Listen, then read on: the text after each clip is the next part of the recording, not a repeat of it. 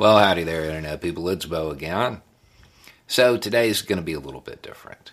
We're really just going to answer two common questions that came in one to this channel and one to the other channel. If you don't know, the second channel is up and running. It's called The Roads with Beau. Um, it's long format content, so uh, they're, they are much longer videos. Some are deep dives into historical events or people some are about community networking and how to do various things with your community network, and some are going to be on location. We have examples up over there of all three types. The original plan from more than a year ago was to get out on the road and do some real force multiplication stuff. Um, but then this thing happened and we couldn't travel or have groups of people together. So it got put on hold now that we can finally see the, the light at the end of the tunnel, that project is coming back. Hopefully, we'll have it all uh, all up and running by this summer. So, the two questions that came in, the one to this channel was why is FEMA and the CDC talking about zombies?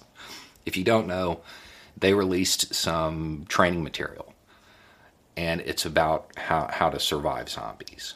This is a really common thing in the emergency preparedness community. So common, in fact, you can find videos on this channel using zombies as a teaching tool.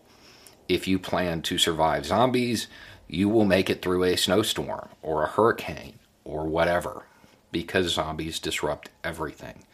If you plan for that, you'll be okay. That's what they're doing. They've actually done this for a couple of years that I know of. I think now, just with everything going on, people are paying attention to what shows up on their website. And if you don't know that they do that, that could be a little concerning, I guess. Um, but that's why. It's just a good teaching tool.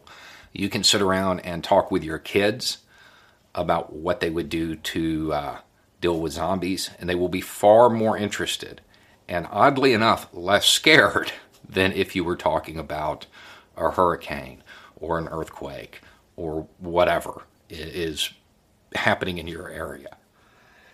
So that's why. Nothing to worry about. It's not a prelude to anything. It's just them trying to come up with a way to make the information more accessible.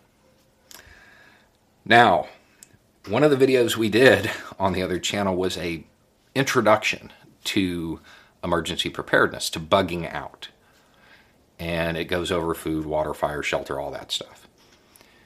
One of the questions, probably because of what happened in Texas, was that's great. You know, it's cool to start a fire, but you're in Florida and everything is dry. What do you do if it's wet? What do you do if the wood's wet? I have in front of me a piece of wet wood. I've already split it. Generally speaking, when wood gets wet, it doesn't get soaked all the way through inside it's dry. It takes a lot to soak large pieces of wood all the way through. So if you cut it long ways, you will find an inner core that is still dry or at least usable. It may still be a little bit damp. It takes a lot more work because you also have to process it down to make the kindling because the little sticks that are going to be on the ground around you they will be soaked all the way through.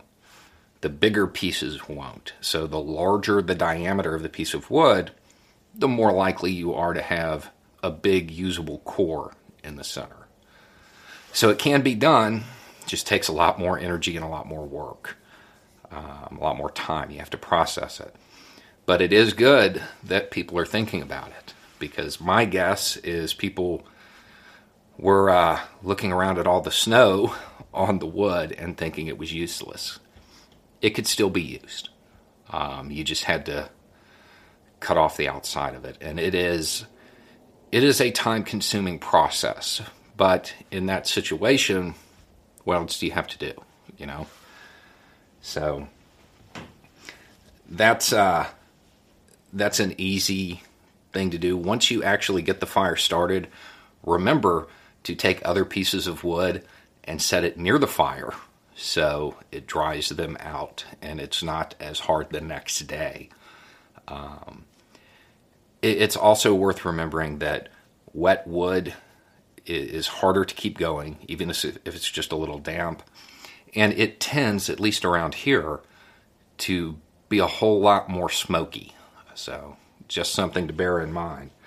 But uh, to everybody who sent that question in, good on you. You realized that there was an issue and you are trying to be prepared for next time. And rest assured, there will be a next time.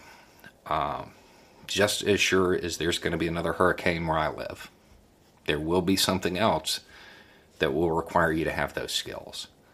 So just maybe uh, maybe take this afternoon and think about what you would do uh, in the event of a zombie apocalypse. Anyway, it's just a thought. Y'all have a good day.